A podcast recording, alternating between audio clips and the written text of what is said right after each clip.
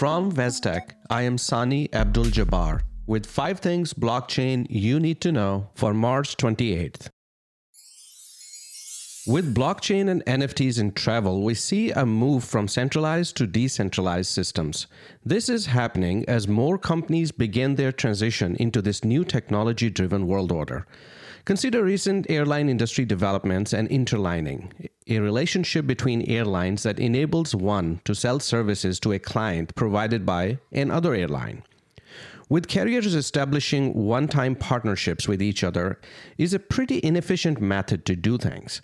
Blockchain would allow for a trustless network of airlines to join an interlining platform, allowing them all to profit. NFT technology is another area of opportunity for the travel sector. Today, NFTs are mostly known as digital art, but they are also tools for containing automated digitized agreements.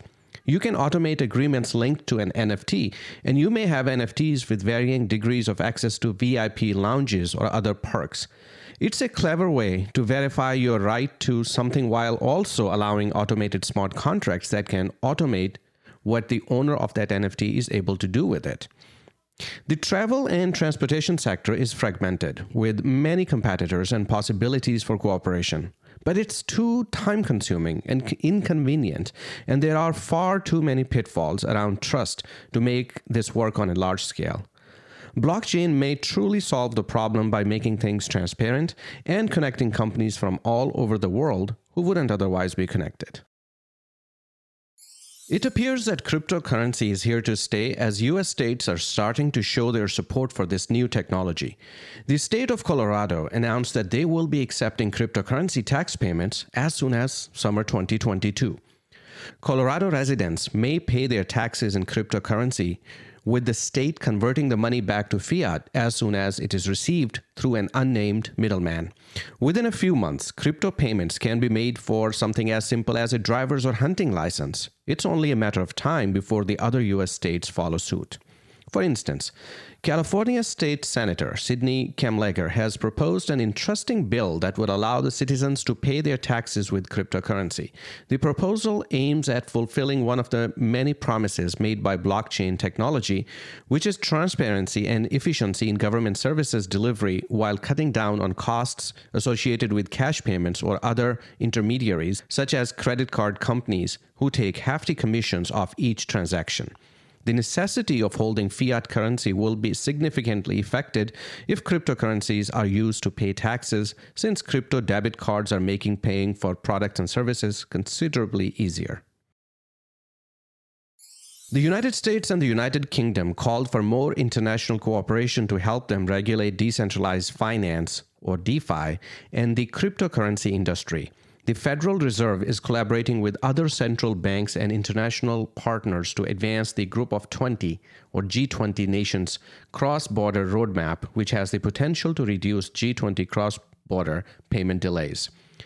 Six central banks, including banks from Australia, South Africa, Singapore, and Malaysia, are collaborating at the Bank of International Settlements, or BIS, on a research project that focuses solely on central bank digital currencies, dubbed CBDC.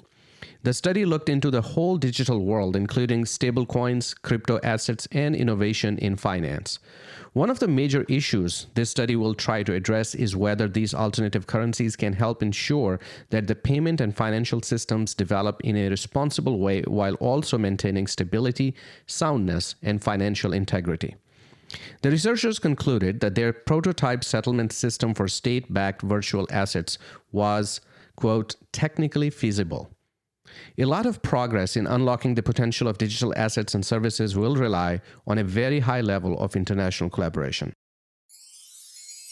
The promise of no middleman may be appealing, and DeFi is marketed as a means of upgrading the existing financial system, but Morgan Stanley has found little evidence to suggest that DeFi protocols are more efficient than the current system.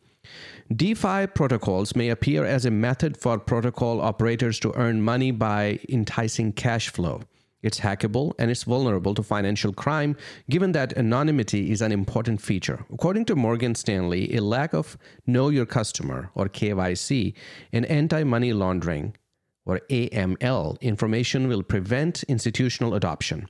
The need for KYC and AML standards will force DeFi to become more centralized.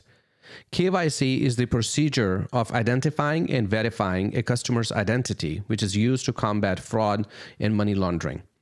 DeFi will not expand the money supply for the same cryptocurrency, which means it will be more difficult for DeFi to be perceived as an alternative for fractional reserve banking, that is, a system in which only a fraction of bank deposits are backed by actual cash on hand and available for with- withdrawal. As a result, Morgan Stanley expects that DeFi will remain fairly small in the years ahead. We all know that the West is traditionally where you go for technology and finance. But a recent poll shows people in developing nations have a more favorable perspective on Bitcoin than those in richer, more developed countries.